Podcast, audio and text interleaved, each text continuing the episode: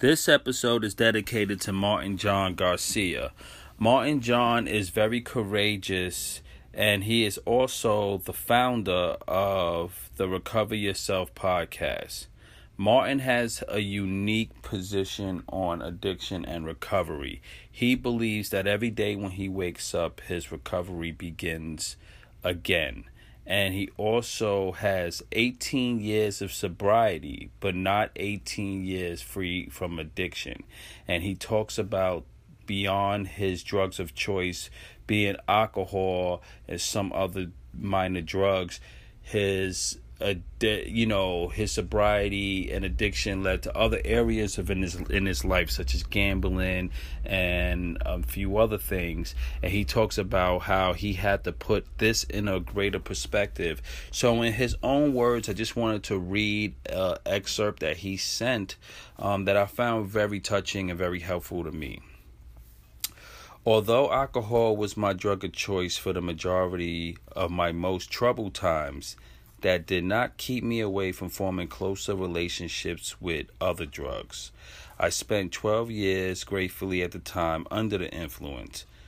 My choices were not my own, and that put me in the position of being the observer of my life. Once I cleaned up and got sober, my addictions weren't gone, but they were spreading out to other areas as I found escapes in gambling and even my own work all of that was to avoid being an active participant in my life. This is where the seeds of Recover Yourself were born.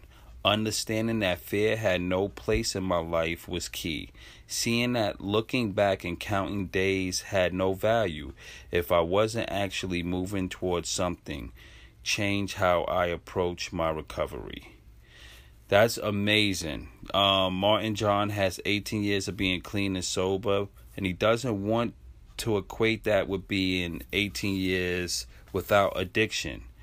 In his words, my recovery continues every day because I am moving forward. Yes, one day at a time from where I've been, but every day I am also one day closer to who I am going to be. Martin started the Recover Yourself podcast to talk and give a voice to people with long-term recovery.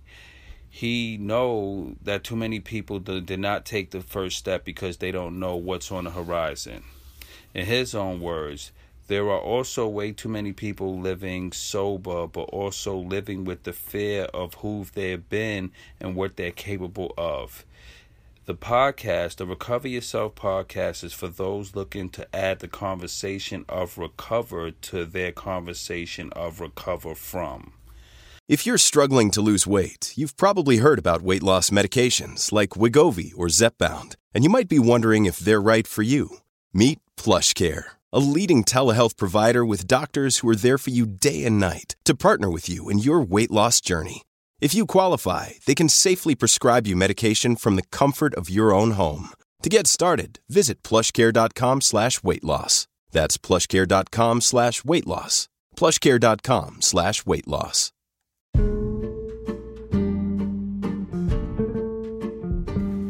Hello, ladies and gentlemen. Welcome to episode 31 of the Sober is Dope podcast with your host, Pop Buchanan. This episode today is a unique episode and uh, episode is entitled recover yourself. And this episode is from the podcast recover yourself with your host martin john garcia now, Martin reached out to me month, about a month ago, and he said he found he he came across the Sober's Dope podcast.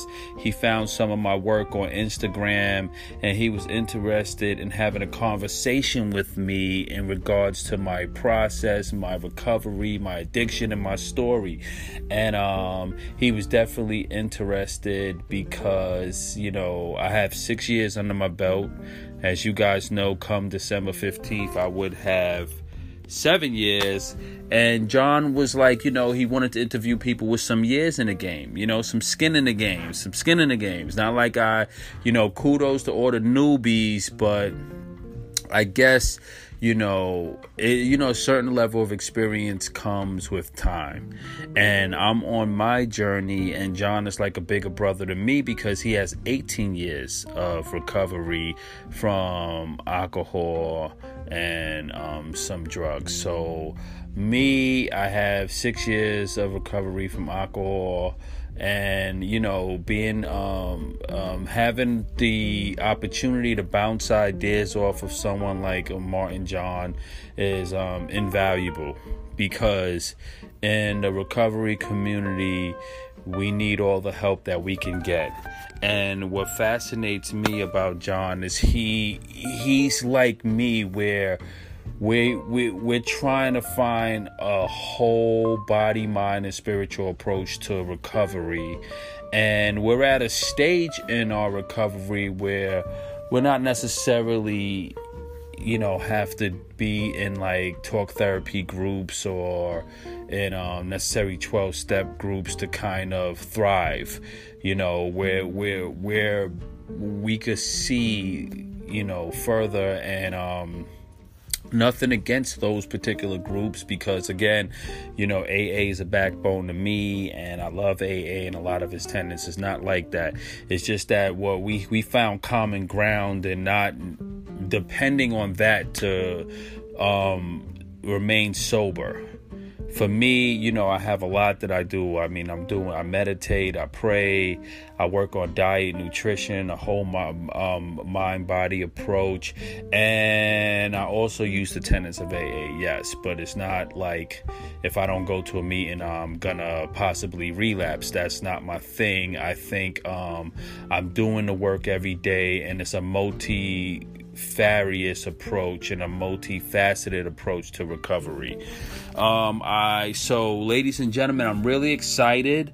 Um, this particular episode on uh, um, entitled uh, "Recover Yourself" is um, um, John interviewing me, and um, you know so be a little patient some parts of the episode i come you know i'm a little I, I, speak very fast so you have to follow me but if you're sober is dope if you're part of the sober is dope universe you're accustomed to my rants and my run on and passion sentences so i'm really excited um, I have a unique voice here. John has a unique voice here. Listening to the the episode again, I learned a lot, you know, because sometimes when you're being interviewed and you're having a conversation, you're throwing things out there and you're trying to come from the heart and be authentic, and you know, you can surprise yourself sometimes. So, when I was re listening, I learned a lot. So, ladies and gentlemen, I really, really want to want you to enjoy this episode and please follow Martin John Garcia's um, website. Follow him on his social media. Follow his podcast. This guy's doing great work in the recovery and addiction community. I left all his information in the show notes. So, with no further ado, ladies and gentlemen, please enjoy episode 31 of the Sober is Dope podcast, where you have the opportunity to listen to the amazing conversation between Pop Buchanan and Martin John Garcia on his podcast, Recover Yourself.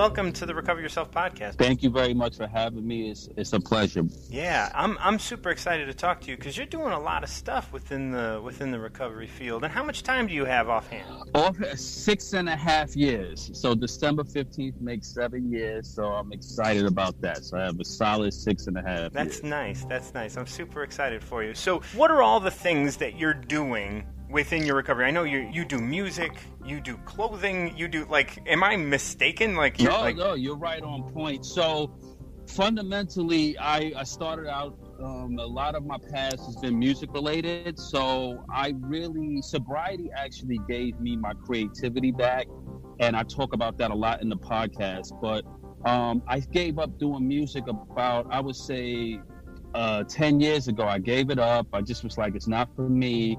And when I found my sobriety and got into recovery, I realized there was a lot of things that was missing. I was like, something missing. And I think it was my creative side because I put so many years into music. And if I never found my recovery, I wouldn't have been able to find my passion and reconnect with music. But in reconnecting with my music, it was exciting because I had a real voice. I was my authentic self because before, you know, I, I was I'm a lyricist, a poet, lyricist. I do hip hop and stuff like that.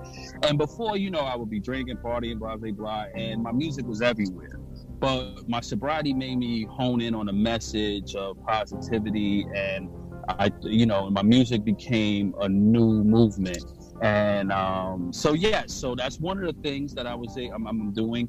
And then I recently launched the is Dope podcast, which is very exciting. Thank God. Um, so Super exciting. I, yeah, I, I've, yep. yeah. Like that's uh, like that. That's that's fresh off fresh off the presses, as they say. fresh off the press, yes. And um, and that spawned the message because our whole goal is to spread the message that sobriety is cool and dope and and fun and, hot. And the thing is, you know, sometimes I get a little heat from the sober dope from like I guess a more mature community. You know, one guy was like, "Well, I can't compare my cleansingness or cleanliness, um, being clean to anything dope related." And I was saying, "Well, look, you know, I this is more for." Uh, you know, my generation and the younger generation, that's their little phrase they like to throw around. If something is cool or hot, they say it's dope. So it's my way of, of bringing the next generation into the fold of the, and the conversation of sobriety and recovery. Um, also, you know, with my generation and just bridging the gap and trying to have something that's cool and relatable. So that's why we started the clothing to spread the message. So we have the shirts and stuff. And, you know, I made sure uh, I try not to have a heavy monetization on the sober movement because a lot of people like to capitalize on sobriety. And I'm not looking at it as big business. For me, it was more about spreading the message. So I got those going on. So it's the music, the podcast, the clothing, and then, you know, the, the motivational speech work that I do. So I'm just trying to spread the message. Well, that's and I, and I have to say, what a great message! Sober is dope. I love it. Like, no, absolutely love it. Like, because like you. when when we talk sober is dope, we're talking being high on life. You know, um, this is like being sober and, and experiencing life. Like there's magic in that. And there's a magic in that that like dope never can touch, right? And so like I totally support that message and love it and and I think that like sober's dope is a great like message and you're you're you're hitting all the bases. So congratulations on that. Oh thank you so much. You know hey we we, we have to stay we stay high on our sobriety right? I, I, I like to ride the wave of my sobriety and our sobriety and being in recovery is so is magical. And so you know i'm excited to be here and spread that message. It's so cool. Yeah, that's exactly what I want to get into now. What are some of the big things that you've noticed about yourself since getting sober? Well, you know, I I struggled a lot when um, prior to getting sober with a lot of things. It was um, you know bereavement issues with my father. It was a lot of fear of loss, relationship fear. How old were you when your um, dad died?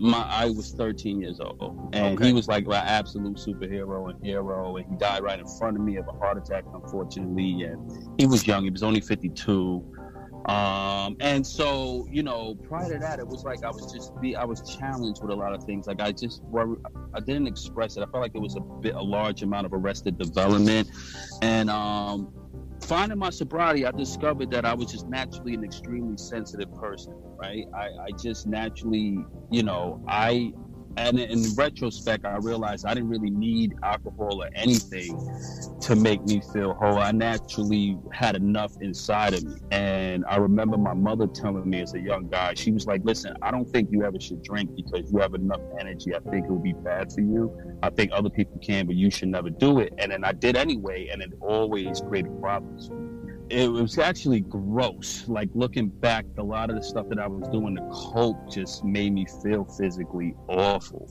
you know, and I just never needed it. So I grew a lot, but I also realized I had to deal with, I had to like really address fear, the concepts of fear. And I think a lot of people go through this. I think uh, addiction is tied to a lot of fear, anxiety, um, stress, worrying. And I had to find a way to put that in perspective. So, um, you know, and at the time I felt like I was running on a thousand. You know, when I was drinking and stuff, I was always on a thousand. I was ne- I never slowed down. I was never happy, but I was always the life of the party. Um, and I just didn't do any work to really understand myself. I was always just running on. I was just like on speed, uh, like you know, metaphorical speed. Like I never had a chance to slow down. So my recovery allowed gave me a couple of things. It helped me to understand that I'm a sensitive, naturally sensitive person, and that you know, um, I had to take a lot, of really good care of myself and love myself a lot. It taught me what love and myself meant and self care. It gave me a good big concept of self care. It also made me sensitive to other people's plight and how my relationships and my actions affect others. So it gave me a large sense of accountability. I don't think I had any accountability um, or any form of emotional accountability. Um, so you know, we have terms in, you know, emotional sobriety and stuff like that. And being sober helps me balance a lot of things out. Um, also, it's the concept of transformation. You mentioned, uh, you know, I'm not the same person. I'm a, I'm a whole different person. So every day it's like a new day. I'm learning everything. There's things that sobriety took away from me and things that sobriety gave me. How would you define yourself before your sobriety? Give me six words.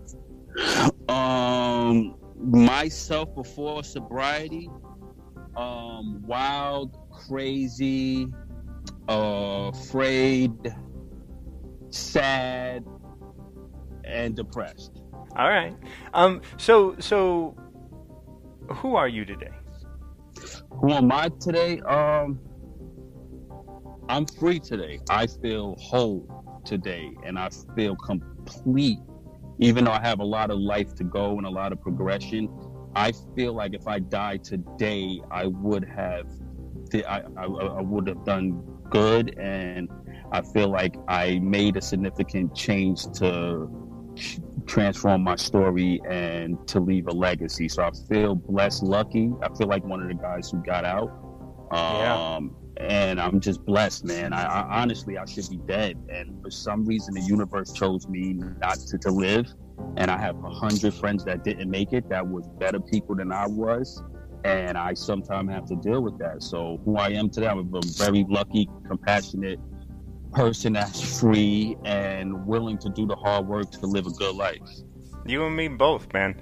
I'm Amen. like, you know, I'm always, I'm always talking about like the fact that I talk about the idea that I'm living on borrowed time you know, because cause you're right. Like, there was shit that that I really probably shouldn't have made it through. You know. Yes. Yes. Um, and here I am. Yes. Still, I'm still here. I'm kicking it. I'm I'm and I'm doing my work. And and and the thing is, is that when I should have died, I kind of wanted to. And now that I can die happy knowing that my life is it, it, you know, it it is perfect. In, in, you know, like you know, like I don't want to say perfect, but like I don't have a definition for that word perfect. But yes. like you know, I'm always learning and and I'm always doing stuff. So so, but but my life is amazing from where I am, you know, and and I love it, and and I can die happy knowing that that's the case. Now, um, when I could have died using like those were times that I didn't want to be alive. And and that's an interesting thing cuz like I realize that you know like there was a, a lot had to be learned between then and now. And and I want to ask like did you find something within yourself that was worth living for? Absolutely. Oh my goodness. Like, look, uh, I found I found what I found within myself was Godhead. And for people out there who may not believe in God, I, you know, I found the creative source of all things, all life and all creation within me. And I realized making that connection, that was the exact force that I had to call upon to help me in my darkest hour. And it was just very spontaneous. I was just walking one day literally like on my deathbed, just pre or, or, borderline homeless, had nowhere to go, had no food, had no money, walking down the middle of the street. And right before I was gonna pick up a cigarette off the floor, I fell to my knees and I asked God, I said, listen, if you're out there, if you exist, which all my life people tell me you exist, and I prayed and I did all these things, I'm in trouble and I need help. And I literally, and some people, I'm being as genuine as possible. I literally heard a voice say, get up and go, jump the turnstile, get on the train, go to the hospital in Manhattan, somewhere around 14th Street. That's what I heard. And on 14th Street, it was a Catholic hospital that I went to, and the rest is history. They took me, I could go more into detail, but in the short form, that thing that helped me in the beginning is what I found. And that's the guiding force that keeps me going. Um, and I also found a level, uh, bottomless pit of just love and mercy and compassion, uh, unending well. I could always go back to, and it's just and I and I have and I now I want to live more than ever. I have a lot to look forward to. I, somewhere in me is my future generations. I don't have kids yet.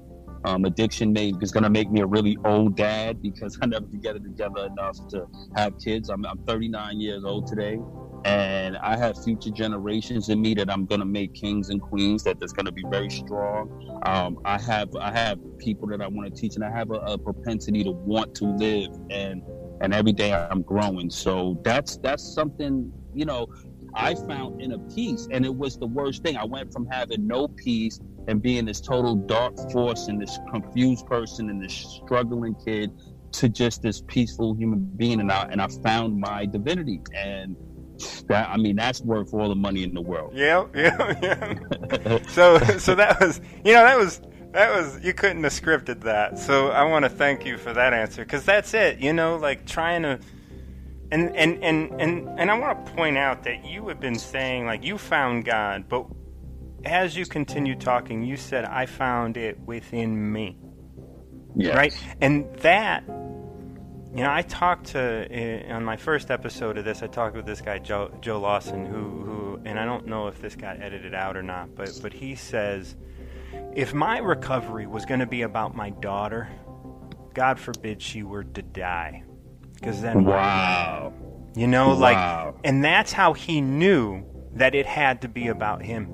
Right? He, it had to be about him completely because what's going to keep him sober if it is outside of. And so for me to hear you say, okay, it's God, great. Where is God? And then you say it's in me. And that makes me just kind of be like, yes. Like, you're right. You're like, like we're on the same page, and I'm super excited about that. Um, just yes. because, again, if you put it on anybody, it's got to be you because you're the only one that's going to be here. Yes, absolutely, absolutely. As you were beginning your journey, what were some things that you were reluctant to change, or you just thought could never change? You just figured this was you, and that would never change. Well, um, you know, when I first when I first went in, it's a couple of things I didn't believe that I didn't know that could happen. This this is all part of a miraculous process of me looking at life and this mercy and compassion. Because me, I felt like I was so far gone. And and Martin, I want you to know the premise of sober is dope. A lot of this I speak the deeper psychological aspects of the addict that I like to speak to is in our dark state, we feel like we went so far. We damaged ourselves and the world so much, and we made so much of a mess of this beautiful thing called life that there's no coming back. And that tends to push the addict further and further in obscurity. It's, at least it did for me because I, I used that. to be, you know, in the darkness, like, you know what? I think my liver's damaged my mom's not talking to me no more. I lost the love of my life. They foreclosed on my house. My colleagues don't take me seriously. I can't stop drinking. Lost all this weight. Have gray hair now. What the hell am I gonna do? And every cell in my body, because I'm an addict, is saying get another bottle. And then that's that vicious cycle. And then when it gets too unmanageable, some people either kill themselves or they just die of sadness and depression or their addiction.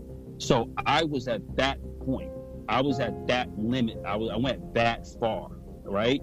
So when I heard that voice that said, "Well, the first step is to get on a train and go to some hospital and ask for help," it was like at that point I became a spectator in the concept of mercy and how it would play out in my life. I was kind of like somebody told me I could get on this line and somehow come out on the other side.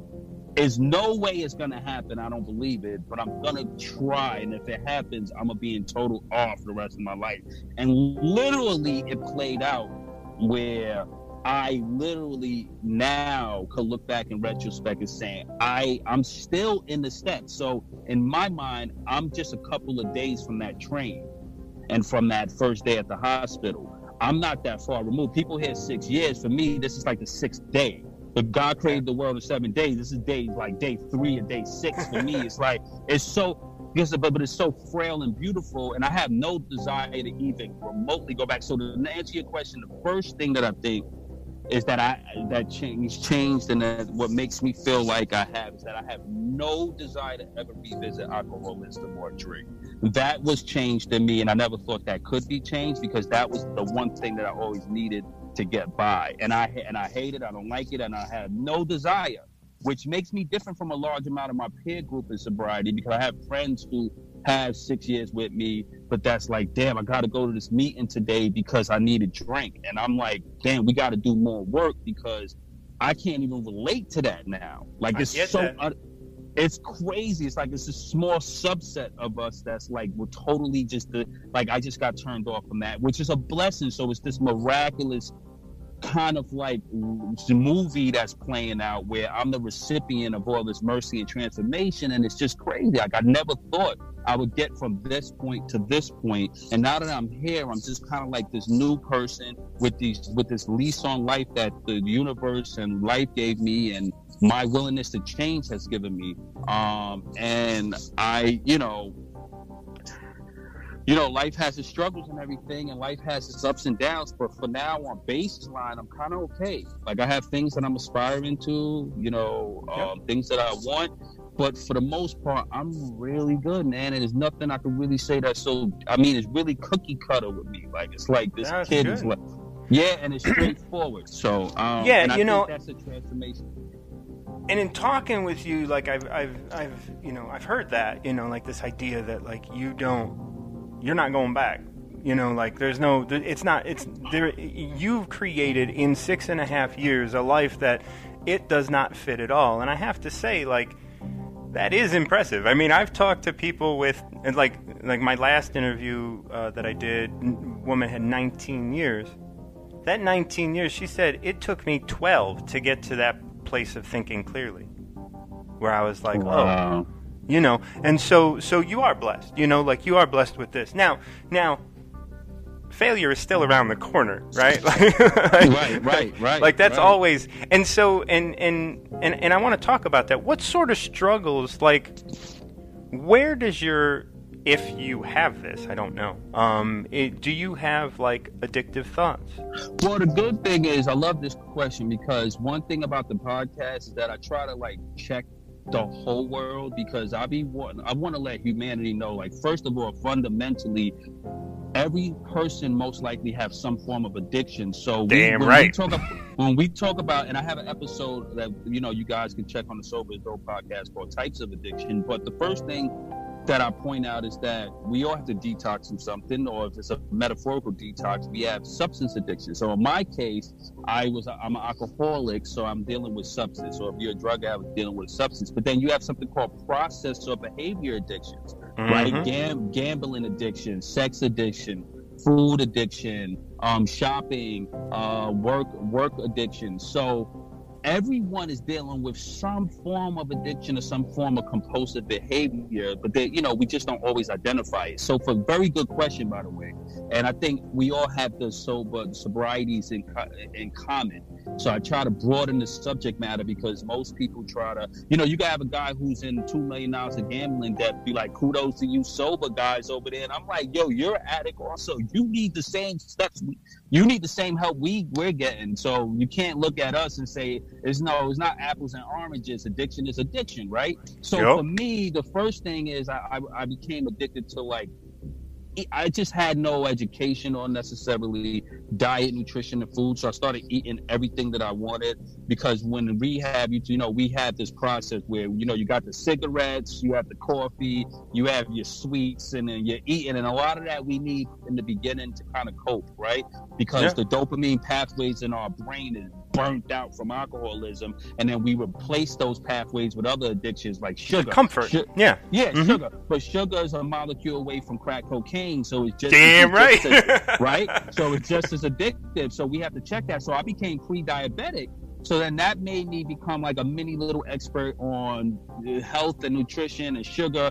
And I had to reverse my pre-diabetes. So on Instagram, it, it would say, you know, Pop overcame um, alcoholism and reversed pre-diabetes and now devotes his life to saving others because I realized there's compounded issues in being alive. So for me, it was food and sugar. So I had to deal with that now it's like um I, addiction like i am like i think the dopamine hits we get from our little pings on our phones is plaguing everyone. It's a whole new problem with the cell phones and the social media. They say every time you hear a ding or a message on your phone it sends a little sharp spike in dopamine which is a little hit. It's a micro little yep. hit everyone gets and that's what draws the attention people. They say the attention um i wouldn't call them attention whores but you know what i mean. The people who just need this to drug so for me, I try to watch that. I try to put social media in its place because even now my sleep patterns was totally destroyed because it's like okay, I have to hit Instagram, then I have to do this post. Next thing you know, it's two o'clock in the morning. I have to be to bed by eleven, and then it creates a problem the next day, right? So yep. it's like all of these little things, but there, I know this. This is where I want to leave. That I know for certain a lot of these addictions can't they have to be monitored because god forbid they lead you down a path to get to the monster addiction. So for me the demon monster of alcoholism shall not ever rear its ugly head in my life again. But if i'm not mindful of other things they, they could kind of do things that can shift me off you know like for example smoking i, I quit smoke, smoke, smoking cigarettes right? Because cigarettes is an absolute absolute driver to alcoholism. Like if I have a drink, I'm gonna need to smoke. So, mm-hmm. but if I'm smoking, it's still gonna be like this big part of my drinking. So I got rid of that. Then I started saying, you know, what if I could have a little bit of pot, right? Or uh, you know, that never was a problem for me. And then I realized, but wait a minute, what if that hits the same pathway? What if that causes you to go right back? So I had to say, I have to be very careful with everything and find a peaceful balance. And that yep. got me into meditation that got me into because the, the levels of high and peace and tranquility and reduction of anxiety you get from meditation could deal with a hundred issues that we would probably be using uh, uh, substances to address, right? So I got into meditation and I got into exercise and then health and nutrition and deep breathing exercise and something called energy medicine and positive thought reinforcements and mm-hmm. all of these things. So I'm like, hey, we have way more tools to be on the positive than we have on the negative. Like if it's the negative, it's like alcohol and drugs, like uh, uh abusive sex practices and all of this stuff. That's the like that's like three to four things you could do on the negative but then you have a plethora of these things you can do on a positive to stay in a balanced state. And I started to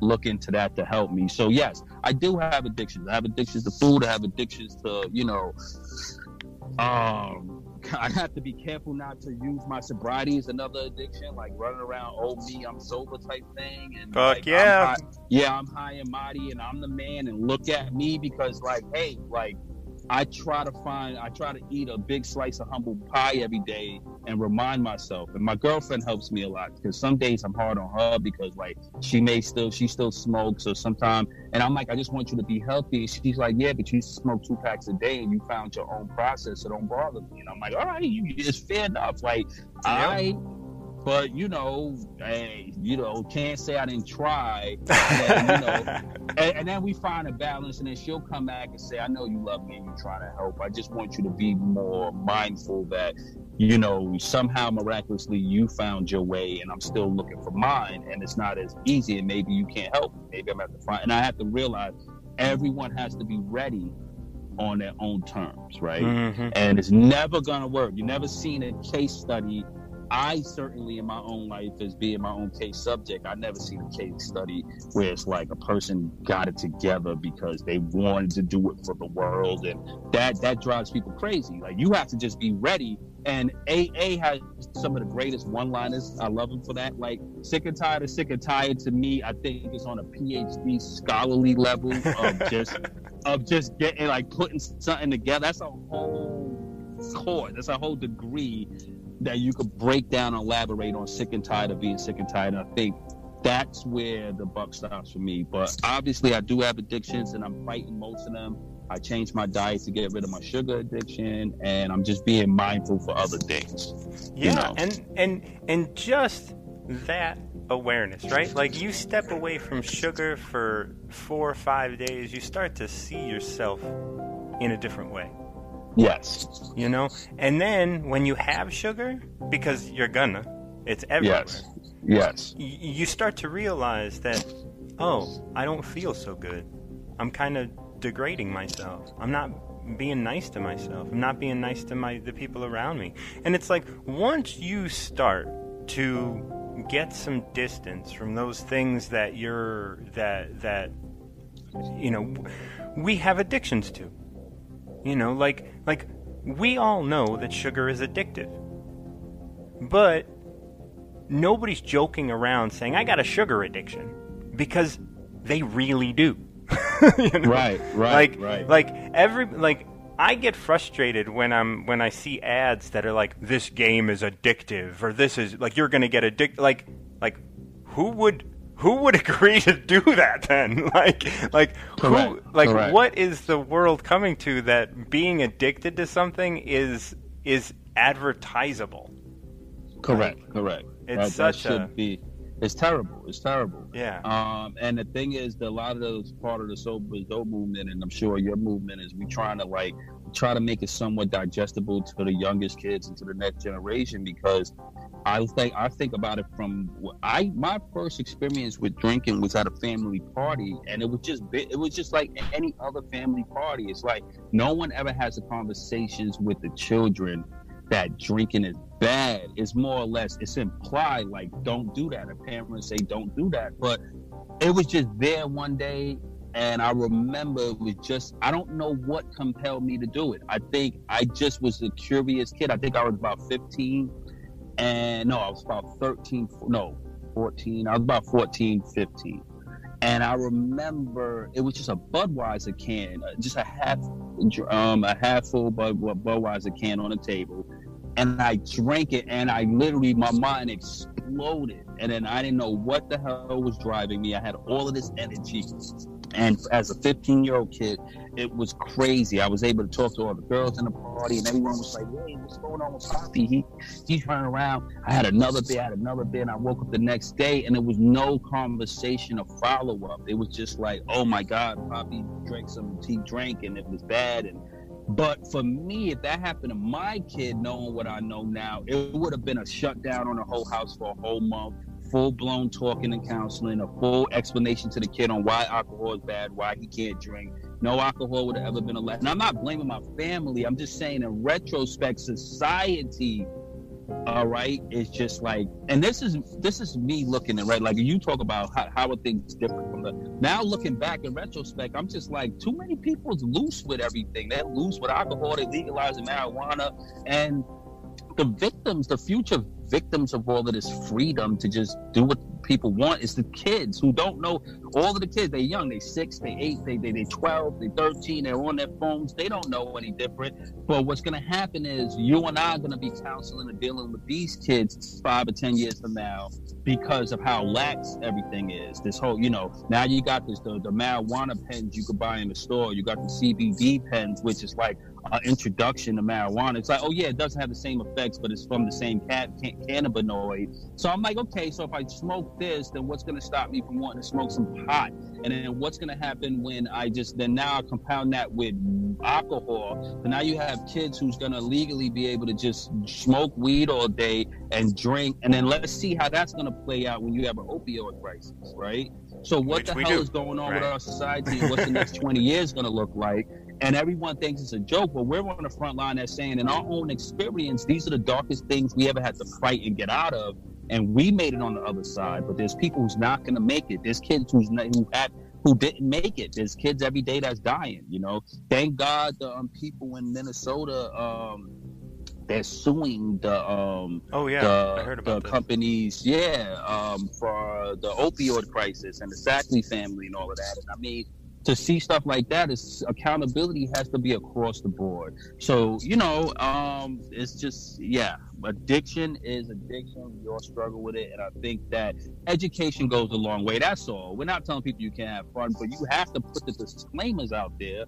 And it has to be clear. I think it should be clear like you know but guess what the good news is martin? We have a new uh, resurgence of a, a, whole new concept and it's trending. Um, i just did a podcast about this the sober curious movement. Oh yeah. Uh, yeah yeah. yeah you heard about that. Oh and, yeah um, they got the new book out. And things like that is cool because now i think people are just getting sick and tired before they even get to rock bottom. They're like i don't think you know getting drunk every day is going to be a good idea if i want to move to the next level in my life um, and that's cool. And you have actors like Bradley um, Bradley Bill who says, uh, no, Bradley Cooper. Bradley Cooper was cool. He said, like, I didn't get sober and stuff just because I was having an issue. I just knew I wanted to be here in my life, and I couldn't get there if I was drinking and drugging. So I just stopped because I wanted to be at this level. And then when he stopped, he became this awesome actor you know and guys like robert downey jr i always tell people when i first got into um, rehab i used to say i love robert downey jr because he stopped drinking and doing drugs and he became iron man. And it was like a cool metaphor it was clear. In my mind he was the real tony stark. His sobriety get made him tony stark. And then he became iron man. And it was something that gave me hope. So there's hope out there, and there's enough of us with influence that's on the front line. So I think that would create a balance, and that's exciting. Yeah, absolutely. Um, I want to bring this back to you a bit. Um, uh, let me see. Uh, in terms of like, like, like, you're super self-aware, right? You're aware of like what's going on in your life. You're aware of like what comes day in and day out and stuff. Where, um, what took place? Like, were there incidents that took place in your life that made you start to realize you were becoming a different person? Like, were there, like, things that, you know, like, if they happen every day, you'd have the same reaction, and then all of a sudden, one day, like, your reaction changed. You calmed down. Like, you were, you, and then you're like, oh, wait, I'm a different person now. Yeah, you know what? Um, for me, I'm gonna just give you the biggest example I can give you in that realm is relationships. Relationships, right? Like what literally drove me to be like a monumental alcoholic, like a really gifted Professor Xavier level alcoholic. If it was a scale, I was like the Dark Phoenix. So my thing was like it was like love and relationships and how I responded to loss and rejection right? It's like like one of my friends said, it the best. He said he can't stand rejection. It's like lethal injection. So some people mentally snap when they hear no or someone rejects them or tell them they're not. And I and I'm really not good with taking too much constructive criticism. I have to work on that. I'll be honest. Like I'm really like, you know, I have to kind of really eat a slice of humble pie, sit down and say, okay, this person's trying to tell me about me and trying to school me on me, and I gotta listen. Uh, and I had to grow up and be able to take constructive criticism because I know I don't know everything and I know I have the, perspective is everything. But for me now, I always say, and I always say, like, if I have issues with my girlfriend and like for some reason the subject comes up of separation, my response now be like, you know what, I love you, whatever we gotta, whatever you know will make you happy. I understand. I just don't want to waste each other time. I think it's about honesty, and you know, I'm and I, you know, and this is the love of my life, and I'm that calm. Now, the old me literally would have like drank five bottles of scotch, cried for three days, didn't wouldn't bathe, grew or grow a beard, binge watch movies, listen to Mad World 10 minutes, 10 million times, then put on some Moby and waddle in my distress and then go crazy and lose weight. And people's like, oh my God, all of this over a girl. So therefore, I had issues with separation. I had separation anxiety. I think that was tied to bereavement and to the disappointment of losing my dad. And now, uh, my response to these type of you know, separation, bereavement, um, rejection. It's kind of like, all right, this happens in life. How do we move forward? I have to be very logical about it. I have to deal with it. It'll be hurtful in the beginning, but maybe better in the long run. Let me take some deep breaths and go catch a movie. So you see, something obviously changed. And I think one of the biggest responses we have in life is our response to love and relationships. And now I don't have to run and drink to deal with these things. I could just kind of be like, well, it is what it is. I'm not going to let it stress me to the point where I consider relapse, and nothing's more important than that. So I think I love sobriety more than my even relationships because it makes me, you know, this is something that I achieved with the help of God and God within me and God's mercy. That's what I think. That's what I perceive it to be, right? And that relationship is the most important relationship of all. My relationship with myself and how I treat myself. So I look at it like nothing, no one is important enough to make me shift my inner sanctum because that was the problem before. I my identity was in my relationship or the girlfriend and my business and my real estate empire and me being a young guy in my duplex apartment and and and having and being a music guy. My identity was all in these external things and it should have been more intrinsic. And now it's like, nah, it's just about me. I'm a, nah, I have to love and take care of myself. There's always gonna be another girl. It's always gonna be another job. It's always gonna be another career. It's always gonna be another thing. But it's never gonna be another Joseph Buchanan, right? So that so that has to be unshakable, and that's the relationship I have to start to work on. And that's why I think it's a and it's gonna be some. You have to be selfish. I tell these people like, look, you could be compassionate, giving, and selfless, and you better add a big dose of selfish in there too, because selfish is also being self-loving and self-care. Because if you have to love yourself, and I did not when I was smoking. And you know what was crazy? I remember drinking and smoking and being almost like burnt to the ground. And my ex girlfriend would get dressed to a T, walk right past me while I was laying on that floor, go out, have a blast, come back home at four o'clock in the morning, go to sleep, wake up, and do it the next day. Then eventually she just said, I'm done with you. Then eventually just moved on and just had a whole new life. Now we're good friends today, but I'm saying this to say she was the greatest metaphor of the world. You yeah. could be sitting and the world's gonna keep moving, baby. They're like, all right, well, figure it out. Look at a That's homeless right. person. It's the best metaphor for, for addiction it's like a person is sitting there with nothing and a cup in their hand, wearing their, bad decisions and their, their, their life and their darkness all over them, crying for help, and 90% of the people is going to walk right past them. No care in the world. 90% and, and when I was almost there, I was pretty much there, but I didn't go that far. Thank God I had so much work my family did. I mean, I come from a great family. My brother was a priest. Um, my I have a college degree. I had, you know, I, I, had enough going on where I was like, okay, so the buck's gonna stop with me paying in. If I can't afford to, you know, I'm not picking up the cigarette off the floor. That's when I found I found God when I had to pick up a cigarette off the floor. I was like, enough is enough. Like I don't know what part of the game is this, but addiction is no longer fun and it's not funny. Like it can't, yeah. you know. But for the people who didn't have that, there's people that we have to have mercy for that didn't have as much as we may have had. So they went all the way to the bottom. Those demons dragged them all the way through their own excrement or feces sitting on the middle of the street for days at a time, and no one wants to come near them. And that's a reality that we have to understand. And that's when I realized life has to go on and you have to love yourself enough to not let the darkness overcome you because there's no end game. It's the only two end games death, death, jail, or abject poverty and homelessness and and that's and, just death. That's just death. It's all death. You it's know, addiction. Death, right? Addiction. Addiction just leads you to death. You know, like, yes. and that's the thing. Addictive, addictive things only go one direction, right? Correct. Like, which Correct. is which is there's a lot involved in all this, but but the reality is I don't partake in drugs and alcohol anymore, or even like caffeinated coffee very often. You know, like because yes. I know that there's only one direction. You know, yes. like you, yeah, you could you could manage one drink a day or one uh, joint, but you know, ultimately it has a goal to be ingested, and your body, part of your body, wants that too.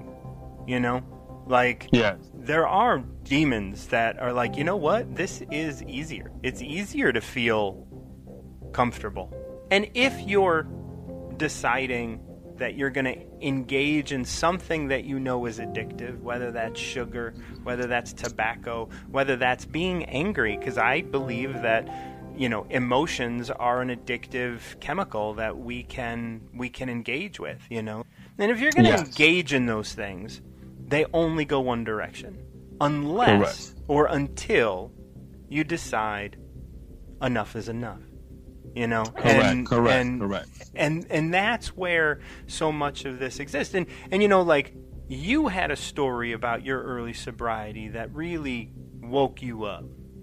Can you talk about that real briefly?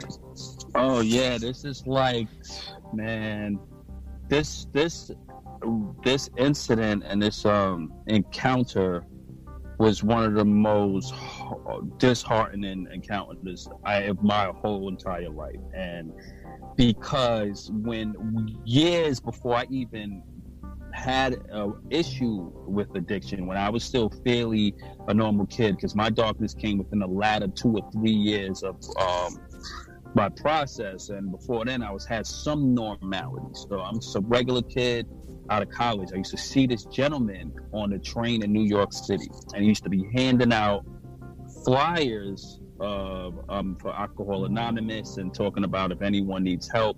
And he was like the captain and champion of AA and sobriety, right? Um, and he used always say he has 20 plus, 30 years plus, or whatever. I don't know exactly, but it was a ex, it was upward of 25 years, I should say.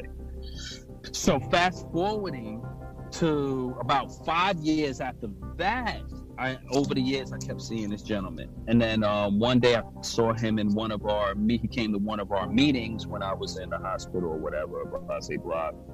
Now I get out of rehab, I get out of detox, and I'm going into my outpatient. I'm in my outpatient, three months in of my outpatient.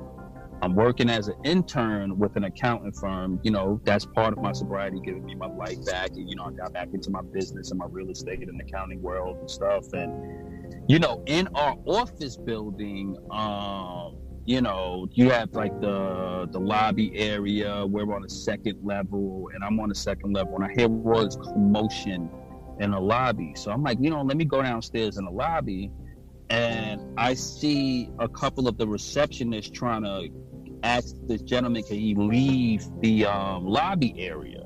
And I just see like this older man sitting in a chair and he's just like, F this, F that. And he seemed very upset. And I'm like, hold on, hold on, guys. Let me, let me try to talk to this guy. And literally, when I walked up to him, it was the the the champion for AA, one of the most senior guys. And he was sitting there with a beer, and I literally, my heart dropped and I just literally walked up to him. I told everybody, please get away from this man. This man is an, an he's an upstanding person. No one is get get away from him. Don't call the police. Don't. I'll handle everything. Right. So I walk up to him and I go, hey buddy, hey buddy, what happened? Do you remember me? He was like, no, I don't remember you, young fella. And, you know, I got tears in my eyes and stuff. And I'm like, you know, I said, I know you. you you're the guy from AA. I said, I'm sober now. You helped me. You used to always talk to me. He said, young man, how many, how, how much time do you have? And I said, you know, I'm about three or four months sober. And he said, oh, I got over 30 years, kid. You got more time than me and he just put his head down. I was like, no, no, no. I said, you don't have to start over. You, got all your years. Could we? What can I do? And he said, you just help me go outside, man. Just help me get outside. And I walked him outside. He had a beer. He had a big beer in his hand, and it's a public. This is an accounting firm. I don't even know how he got in there. He probably just needed to sit down and walk in off the street. And he just was like, you know, he just wanted to be left alone. He didn't want me to touch him anything. He just was like, just get me outside. And when he got outside, he started running after women and stuff. And then I just couldn't. I just was like, you know, it was, you know, I was limited at that point. I was still yeah. at work.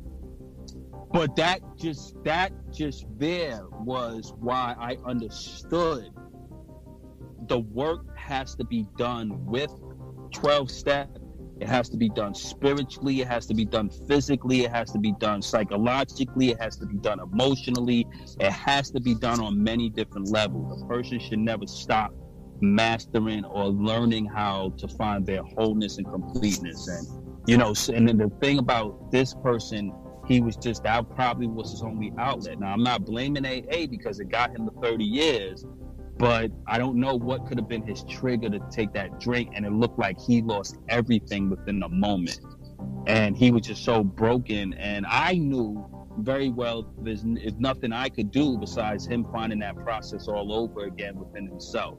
That's why I had to have the maturity to let him go. That was me letting me know that I was learning. I said, there's nothing we could do. He's going to have to play it all out. He's going to mm-hmm. run after the ladies. He's going to have to collapse. He's going to have to fall. He's going to have to, you know, he's going to have to go through it. Now, maybe his process could have been short lived. He had so many years. But that was really remarkable to see that none of us are safe from the demons of addiction, right? You can have 90 years and then have that one. Uh, I mean, they even took this is a story I think in a big book about. I think I don't know if it was the traveling salesman or the guy who had he he had many years and then he decided to drink in his older years and he was already successful and then he lost everything and died and you know these are the stories you hear so you know and, and one thing i never try to do and a lot of people i hear this they try to say well you know, as if they could get to a point of retirement where the world is kind of like where they're free and they because they're old they could drink and then they you know they paid their dues you know like i put 50 years in now i'm retired i'm gonna go have me a drink. And then you see the same old guys right back at square one in aa like no this drinking stuff is no joke right? That stuff is never gonna change. You know i had a few people who i think are like really terrible who try to like I had one lady try to give me this whole speech on how I certain medications now that they have where I can drink and it does it. And then, and then she was like, I think you should have the freedom to drink. You seem like a nice guy. I was like, lady, get away from me, please. Like, get all the way away. I'll make my own decisions. Thank you very yeah, much. it, it, wasn't, it, yeah, it wasn't even, it was just the, the level of it. It was like, come on, man. You're telling someone who's telling you they got six years sobriety that there's a way they can drink. Like, just get away. And, and, and, and she's telling you, hey, there's a drug you can take so you can drink. Yeah, so I was like, yeah, okay. Like you want me to double up? I'm sorry, son. yeah, yeah, yeah.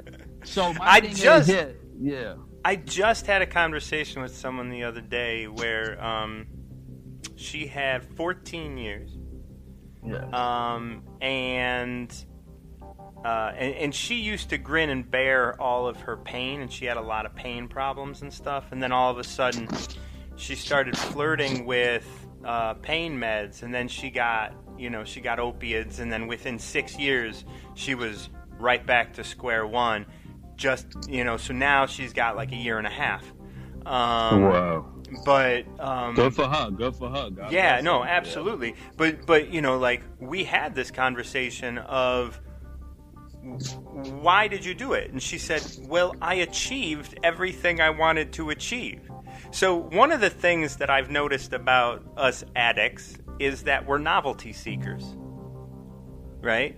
Okay, we are right, looking, we're looking to do something that is interesting, right? Like Correct. and and so it's often many times when when many people get sober, they're like, "Well, these are the things that I'm going to do now that I'm sober." They quickly find like like you know, like this is why I talked to you about like, well, what's your work and how does that relate to everything? Because when, when once you achieve your shit like what then? Yeah. You know do you have more goals? Or have you achieved it? Have you have you reached a pinnacle within 12 years and now you're like in retirement like you mentioned? You're like oh i can i can have a drink because because now you're not staying sober for anything this once again is about, you know, like, this is why you're the reason for getting sober and not Correct. something. Because Correct. once you achieve that thing, or once you lose that thing, or once that thing leaves, or whatever, you're on your own.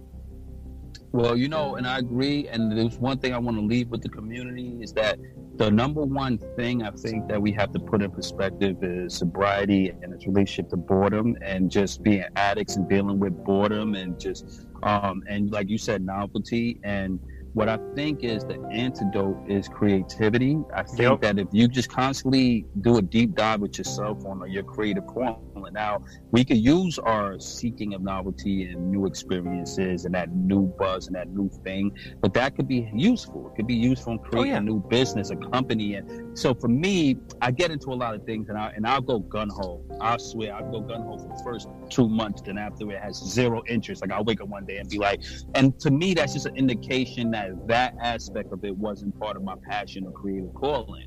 But I'm, right. I had to go through it. So it's putting things in your life in perspectives and activities and things, but also dealing with the the, the, the goal of boredom. What I call the weekend effect is when you know everyone's going out and partying and clubbing. Mm-hmm. Um, they have a lot of sober places. So I just read a new CNN article. I'll send it to you. And this article gave me a lot of hope where they had these really interesting sober cafes going up. And I'm, I'm from New York and Brooklyn, and they had these new sober cafes coming up where they have all of these amazing mocktails and stuff that you could get. And it's an environment for people who don't drink that could go in. It's really cool, hang out.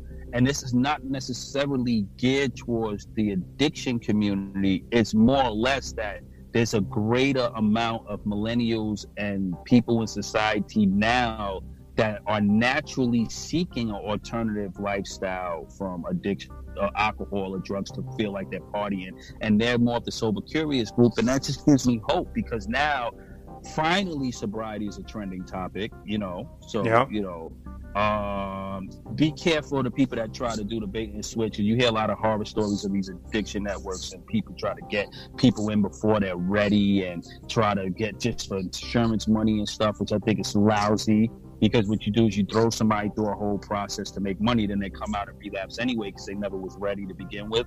But the overall consensus is that now society is getting more ready and that the environment is going to be more suitable for us to have the conversations. Um, so we're gonna keep, you know, I'm excited that I'm on the front line of the conversation with sobriety. Sobriety is dope, you know. Um, Martin, you know, um, I, I really thank you for having me on your podcast, and I'll well, I'm, I'm, I'm, honored. I'm honored to have you as well because like you got a lot to say, and I and, and I'm glad that we can uh, we can join forces and and you know because sober is dope, right? Yeah, yes, it is. Yes, that's right. That's right.